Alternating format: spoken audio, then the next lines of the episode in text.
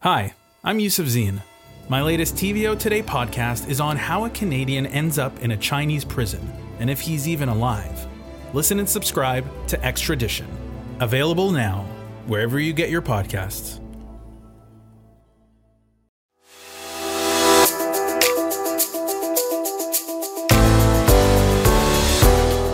Welcome, everyone, to the On Poly Podcast. I'm Steve Paikin. And I'm John Michael McGrath. A packed show today on the pod. The results are in. We'll break down what we've learned from this round of municipal elections. Municipal Affairs Minister Steve Clark unveils the government's next big housing plan, and it's a doozy. And were they or weren't they? Officials at the Emergencies Act inquiry say they've invited Doug Ford and Sylvia Jones on numerous occasions to testify, but bizarrely, the Premier and his deputy deny that and are now trying to fight that call to testify. Say what?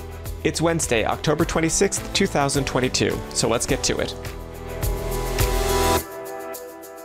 Well, here we are, JMM. We are taping this on a Tuesday afternoon, the day after the municipal elections. I stayed up way too late watching returns last night. Did you as well? Oh, I personally hold the cities of Hamilton and Vaughan responsible for my lack of sleep. Those results came in very, very late relative to other cities around Ontario. Very late and very, very tight races, and we'll get into detail about those and others as we continue on here. But first, as has become a bit of a custom here, we want to do a shout out to a listener. Someone named Andrew wrote in to ask about a column that you, JMM, wrote about e-bikes. And here is what he had to say. I read John's column on e-bike adoption, and one thing that came to mind for me was the difference in government incentives around North America regarding e-bikes and electric automobile subsidies. In the case of e-bikes, there are almost none that I'm aware of, despite the automobile EV subsidy being in many cases more than the total cost of an e-bike. Do you think that ideas of fairness play into this, i.e. people don't like thinking someone else gets something for free? Sounds like he's inquiring from you, JMM, about whether or not we need some incentives for e-bikes. What do you think? Well, I should say that for context for our listeners, I wrote a column at tvo.org about certain experts at Ontario University arguing that incentivizing the use of e-bikes would be good for public health. It would be good for personal health. It would be good for the environment and energy use and a bunch of things. But to Andrew's question, I have to say the irony here is that at least in this respect, the Ford government is actually one of the most consistent jurisdictions in North America. They got rid of incentives for electric cars early in their mandate, never looked back on that decision, at least not so far, and they also don't have any incentives for e-bikes. As Andrew alludes to, that's at least more consistent than some governments that have really generous incentives for cars and no incentives or no substantial incentives for e-bikes. You are starting to see some incentives work their way into public policy. Mostly I've seen them at the very local level, like cities offering incentives for individuals to either rent them cheaply or to buy them, but certainly nothing like the largesse that is offered for electric car buyers. I used to have a high school teacher who, when I would make repeated mistakes, would say, in an effort to be constructive, he would say, well, at least you're being consistent in your ignorance. Do you think the province is being consistent in its ignorance? Well, you know, yes, I guess is the short answer. I think everybody acknowledges, and the Ford government acknowledges, that climate policy is going to require us to move people to electric forms of transportation eventually. The Ford government is very enthusiastic about landing those car-making jobs and the jobs in like the lithium mining sector and the strategic minerals sector. They very much want those jobs. They are totally uninterested in the question of whether individual households buy electric cars in Ontario. Eventually, they might get more interested with that. You know, it's going to have a big impact on electricity planning policy, but that is a broader question than the one Andrew is asking. Indeed. But we thank Andrew for writing in and provoking a little discussion between the two of us. And with that, on with the podcast, and here comes issue one.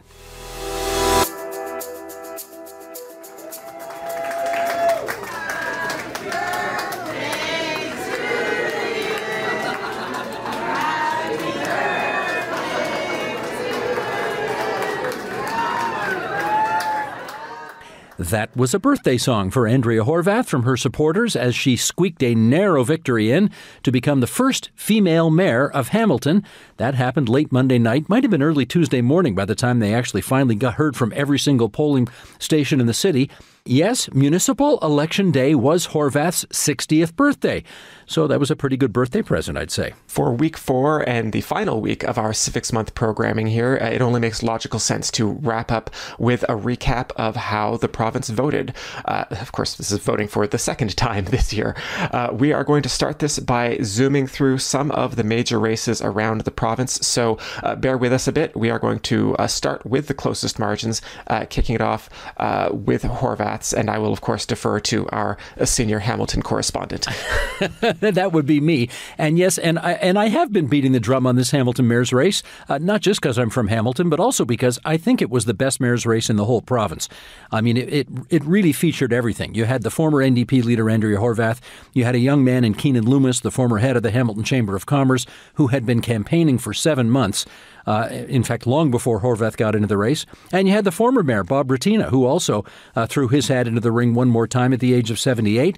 And again, just past midnight, once all the votes were in, 59,216 for Horwath, 59,216 to 57,553 for Loomis, 57,553. So close.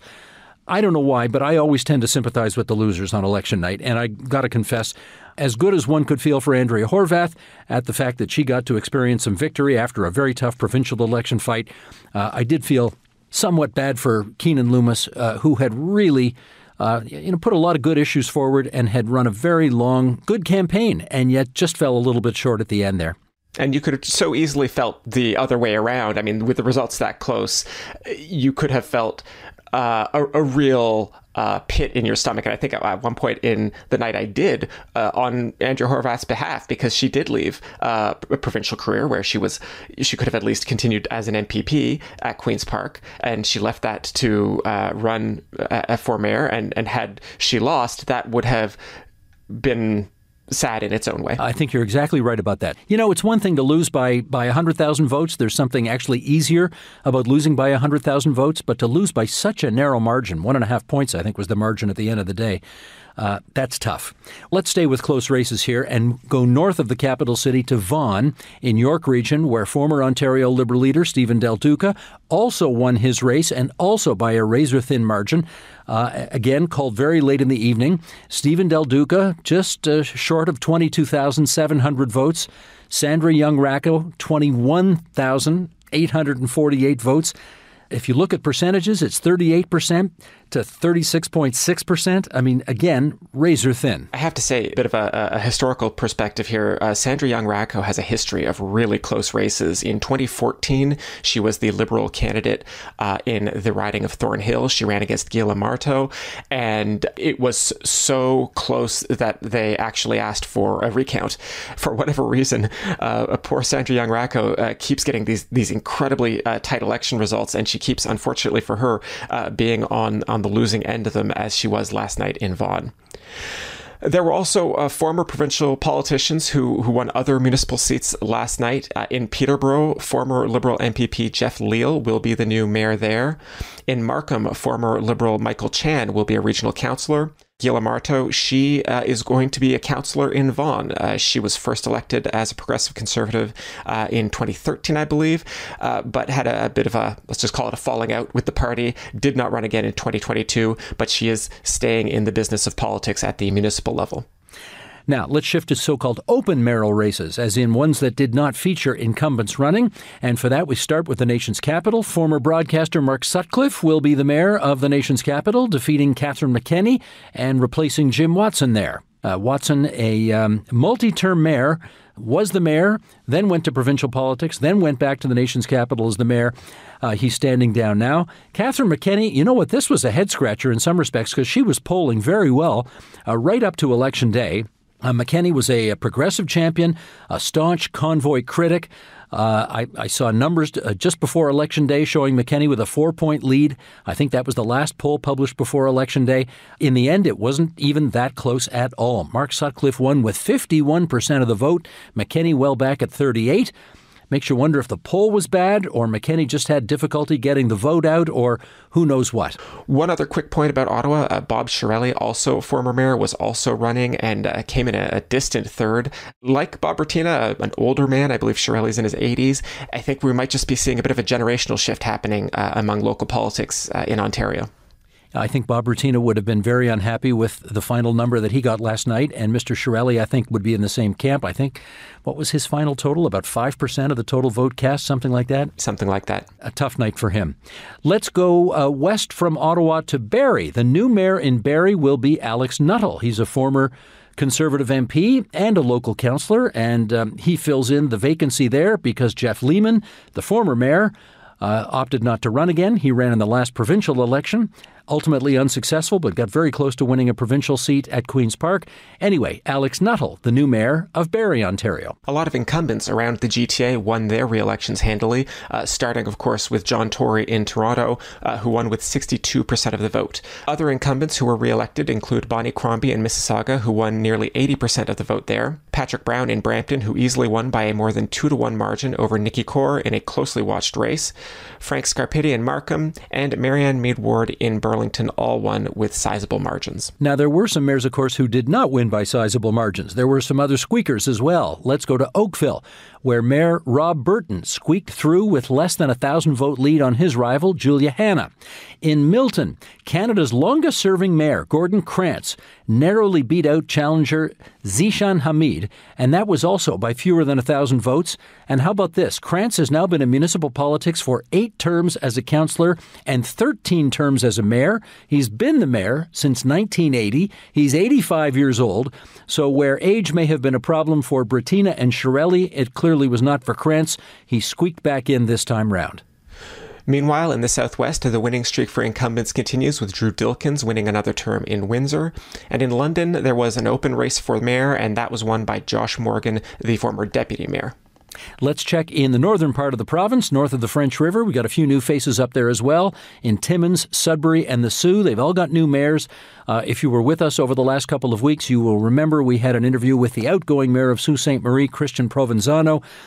He talked back then about why he opted not to run again. In any event, there was a vacancy, and he will be replaced by Matthew Shoemaker, local lawyer, big history buff, actually. He's a big fan of, believe it or not, former Premier William Hearst, who is from Sault Ste. Marie originally. And I remember the last time I went to Sault Ste. Marie, Mr. Shoemaker, now his honor, Matthew Shoemaker, gave me a tour of the Sioux and insisted I go see the home where Hearst lived when he grew up in Sault Ste. Marie. So he's a history nerd like us, and he is now the mayor there.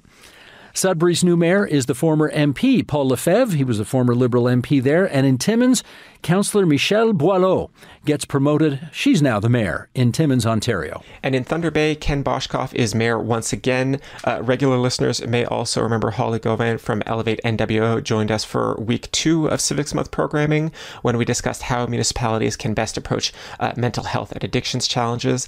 Holly had mentioned her vote would be for Gary Mack. Boschkoff previously held the office of mayor from 1997 to 2003.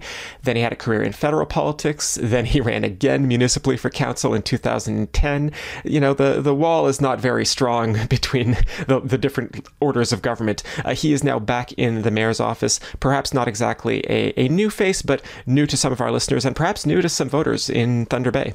And interestingly enough, he seems to have been able to withstand, if we can call it a trend, that Chiarelli and Brattina were not able to withstand. They were former mayors who were trying to make a comeback. So was Ken Boschkoff. In his case, it worked. So those are some of the major results from around the province. And JMM, speaking of trends, do we discern any others here? Well, it's almost obvious to say at this point, but Ontario municipal elections tend to be kind to incumbents, and this year was no exception. While there were some close races, and we've talked about some of those, I can't think of a major incumbent mayor who lost their re-election bid. There's a handful of councillors around the GTA that I know did not get re-elected, but not, frankly, even that many. You know, we mentioned the Brampton mayoral race, which I was paying a lot of attention to because, let's just say, the grudge match of Conservative Party politics really made it an interesting question whether the incumbency bias in municipal politics could be overcome. But even then, Patrick Brown did not have a terribly difficult time fending off a challenge that was backed by people like Nick Kouvalis, a conservative pollster, or liberal consultant Marcel Weider, just turned out to be a bit of a non-event. Well, the bigger story, I think, from election night is the turnout. And let's face it, turnout was dismal. I mean, we are accustomed to seeing some low numbers in municipal races, but the numbers from last night, or two nights ago, I guess, are pretty shocking. Under 30% turnout in the capital city, Toronto. Under 30%. In Brampton, 24% turnout. In Mississauga, 21% turnout. In Vaughan, 27% turnout. And there was a good mayor's race in Vaughan, so I'm not sure why the number was so low. Things were better in Ottawa, 43% turnout, but that's no doubt because there was a good mayor's race there, unlike all the other examples I just gave, save and except for Vaughan. Even in my hometown of Hamilton, only 35% of eligible voters cast a ballot, and as I suggested earlier, I thought that was the best mayor's race in the province. But you're not taking that personally, I hope. I had nothing to do with it. Don't look at me.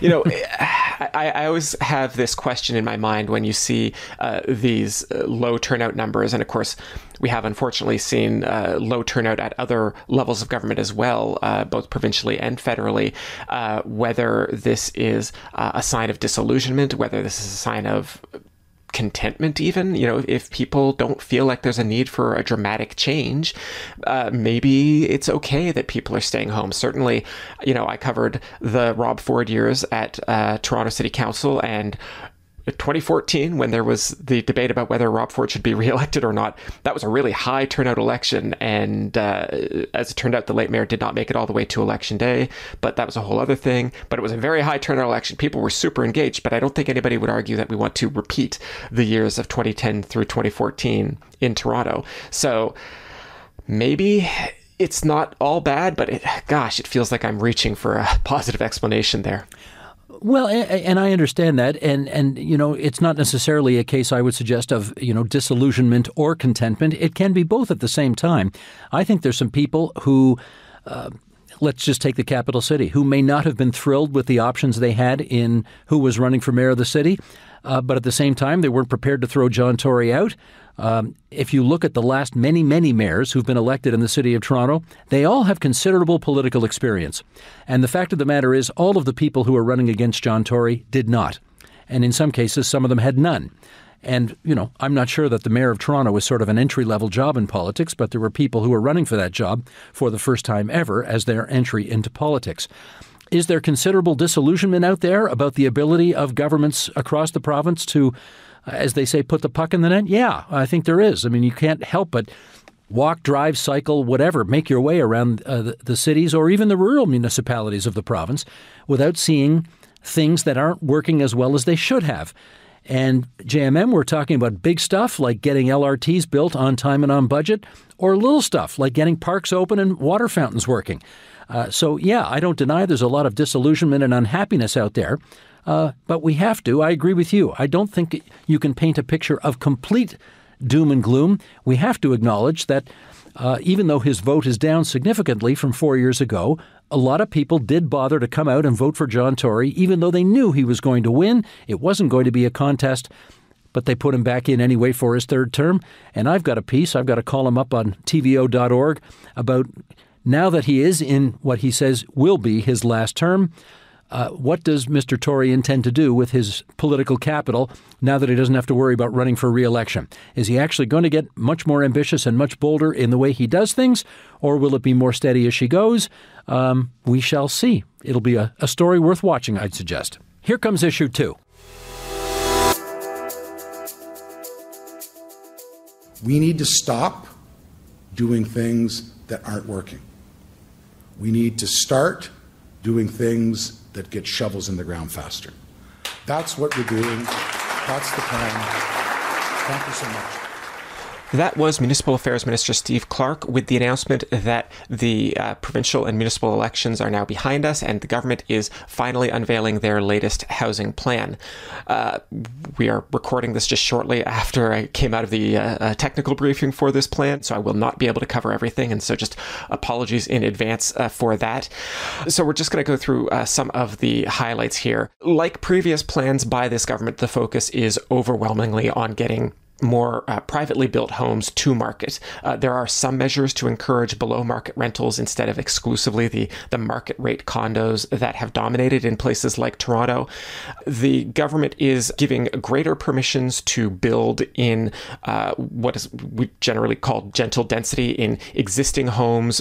People who own their homes will be allowed to add units, either like a basement or perhaps like an attic apartment, potentially both. They could have up to 3 units in a home. The government is not projecting that this is going to actually add a ton of new housing, maybe 50,000 units over a decade. They are instead setting a target of 1.5 million homes over the next decade.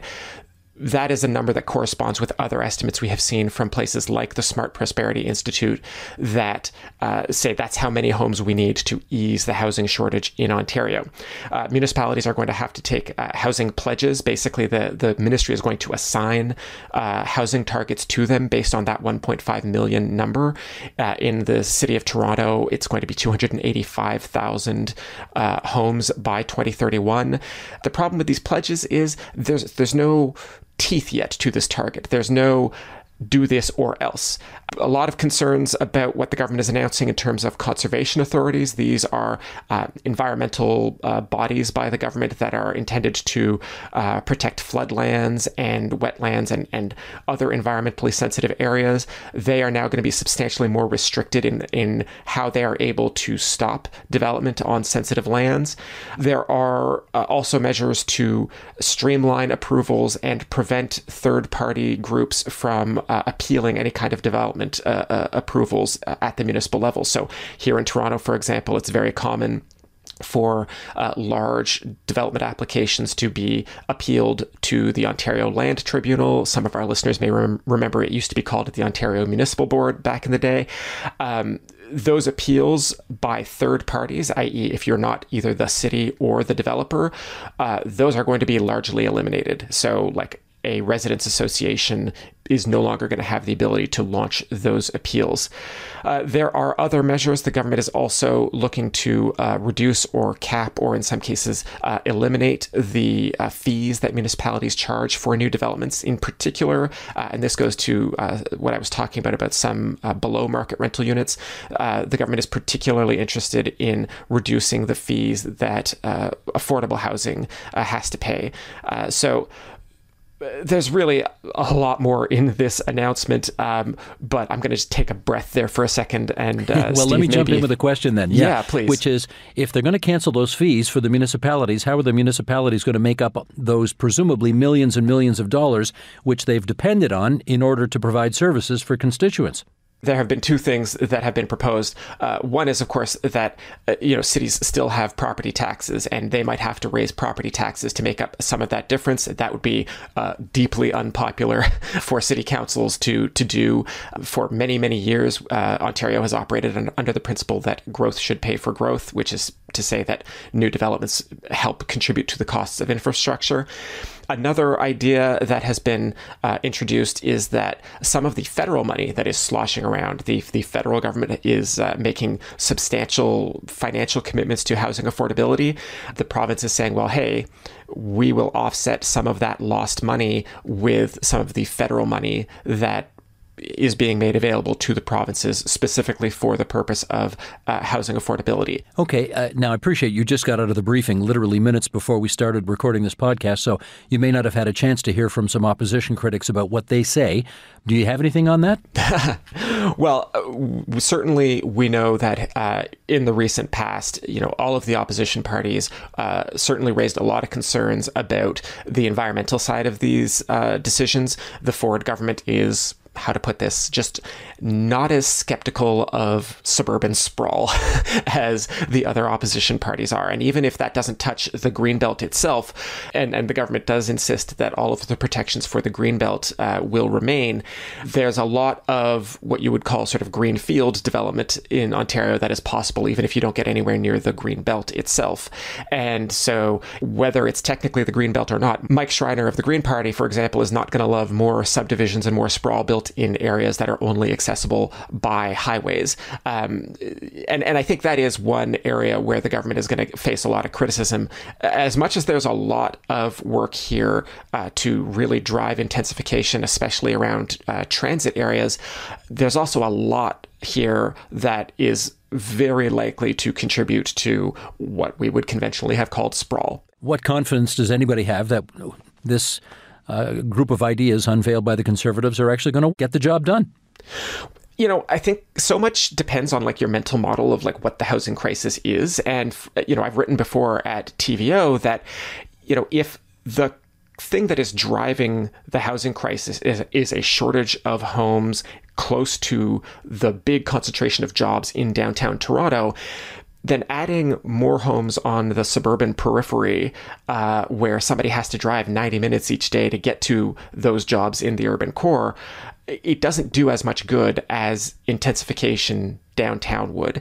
And so that's one reason why I think I'm a bit skeptical that I'm certainly a bit more skeptical of these measures that I think are going to generate more sprawl. I would have loved to see more effort put into the intensification.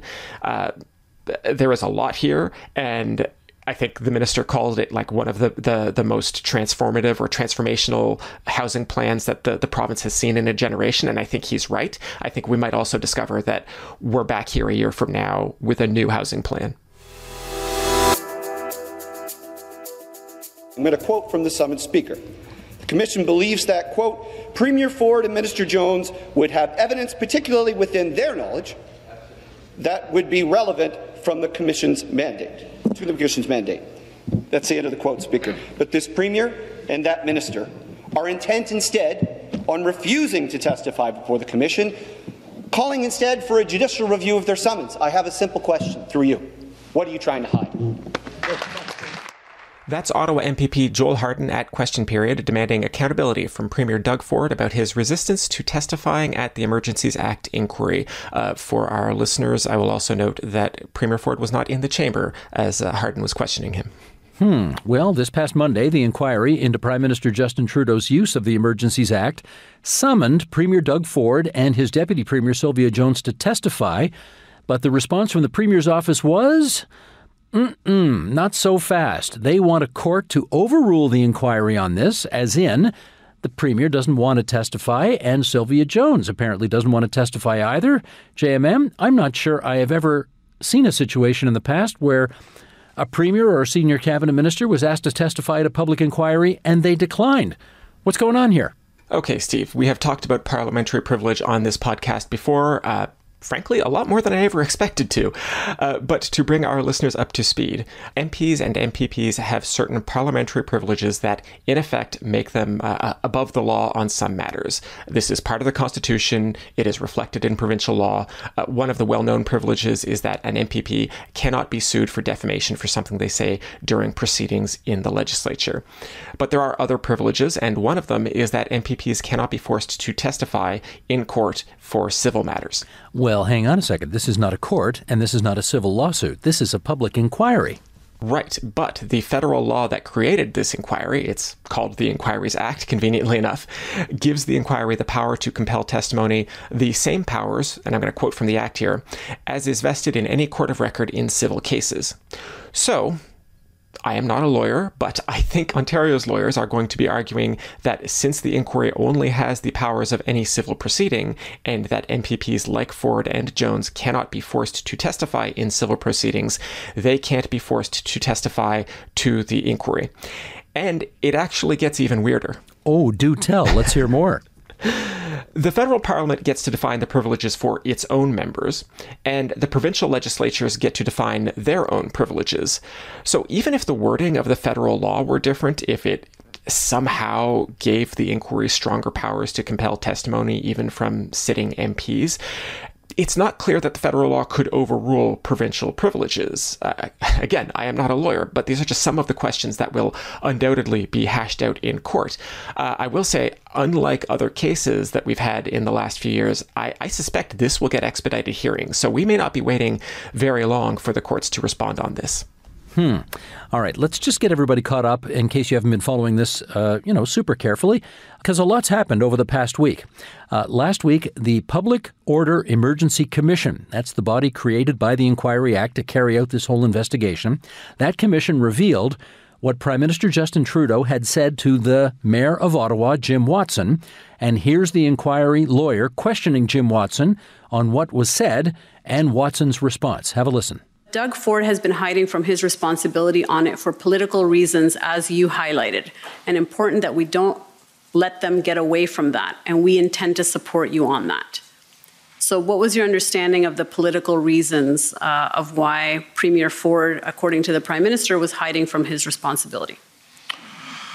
Well, I can't speculate on what the Prime Minister said, but I think I shared his frustration that they wouldn't participate in the tripartite. We couldn't get a clear answer as to whether they were going to support the number of officers that we needed. The Premier did not come to Ottawa during the occupation. I think there was a sense by some in the community, why is the Premier not here? Other details have also been brought forward, including the rift between then police chief Peter Sloly and the police board chair, Diane Deans. There was a moment in the testimony where the lawyer for then Chief Sloly seemed to be trying to make the case that, in fact, the police board was getting information, just not the information they would have preferred. Here's that clip. You were given details about that plan, I suggest to you, daily by Chief Sloly. What days are we talking about? We were seeing more details of a plan as we went on, but for a lot of those 20 days, did not feel that I was getting detailed information about a plan. Right, and I hear you about that. Okay. And what I'm trying to establish here is that what you were not satisfied with was the information you were getting, the level of detail you were getting about the operational plan. Now, a reminder, all of this is ultimately trying to figure out, was the federal government justified in invoking the Emergencies Act to begin with to deal with the convoy protests? We discussed this a bit in this week's newsletter, but, Ontario's role, at least one of Ontario's roles, is policing. Local police services do not answer to the mayor. They don't answer to the prime minister. They answer to police service boards, which are provincial agencies. The Ontario Provincial Police, obviously, is a provincial agency as well. When Prime Minister Trudeau is reported to have said that the province had a role, that it was avoiding its responsibility here, certainly as a matter of law, yes, he's absolutely correct. The province had a huge role to play here. Whether or not Ford has shirked his responsibility, that will be another matter for the testimony, or for the inquiry, rather, to, uncover. And that would be easier if the Premier would testify.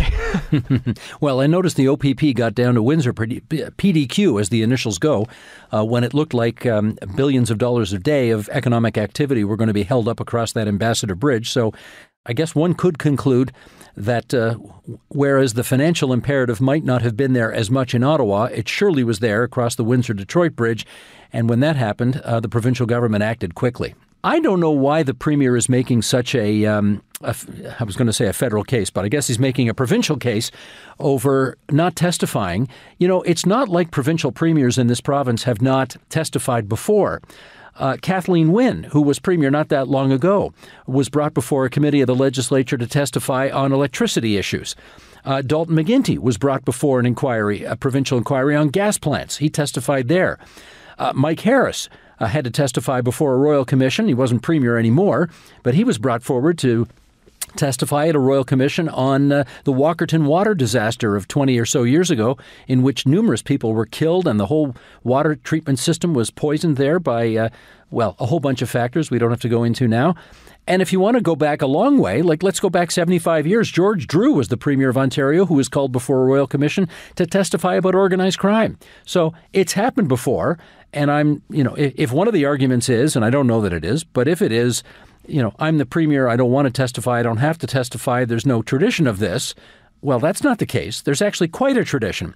There's ample evidence to suggest that Premiers have come forward in the past to testify before parliamentary committees or royal commissions to tell what they knew and when they knew it. So there.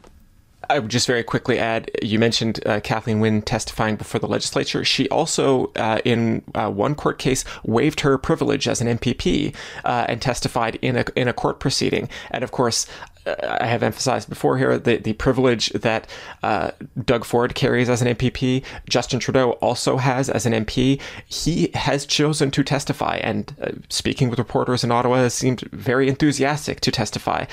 So privilege can be a reason you do not have to testify. It is not a get-out-of-jail-free card. Maybe not the best choice of words there. It does not preclude him from testifying. And with that, I will say that is the On Poly podcast for Wednesday, October 26, 2022. Thanks for your patience for us this week, everybody. You know, of course, we wanted to go a day late so we could get all this information about the municipal election results in. A reminder to check out our newsletters. As I said, we went a bit deeper into the Emergencies Act inquiry this week. You can subscribe to that at tvo.org/newsletters. And any feedback that you've got, we're happy to hear it, good, bad, or indifferent. Write us an email at onpolitics@tvo.org. This week's episode was produced by Tiffany Lamb, edited by Matthew O'Mara, additional reporting by Justin Chandler. Our managing editor is Shahriar Tajvidi. COVID is not over yet, people, so let's remember, as my dad likes to say, stay positive, test negative. Gonna go to bed early tonight, Steve. Good for you. Feel better, pal.